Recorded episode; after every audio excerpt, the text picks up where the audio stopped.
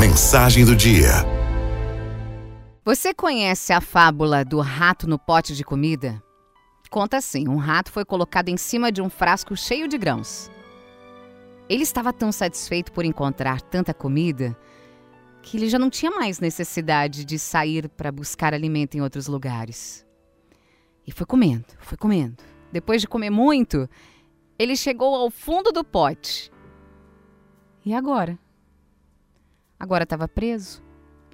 Preso, sem alimento e sem conseguir sair.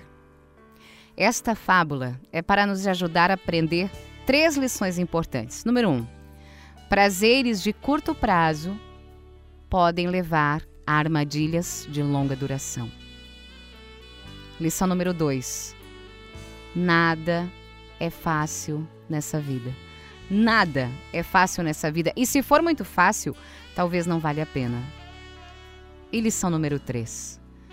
As medidas certas devem ser tomadas no momento certo, caso contrário, você pode perder tudo que tem, inclusive a sua liberdade.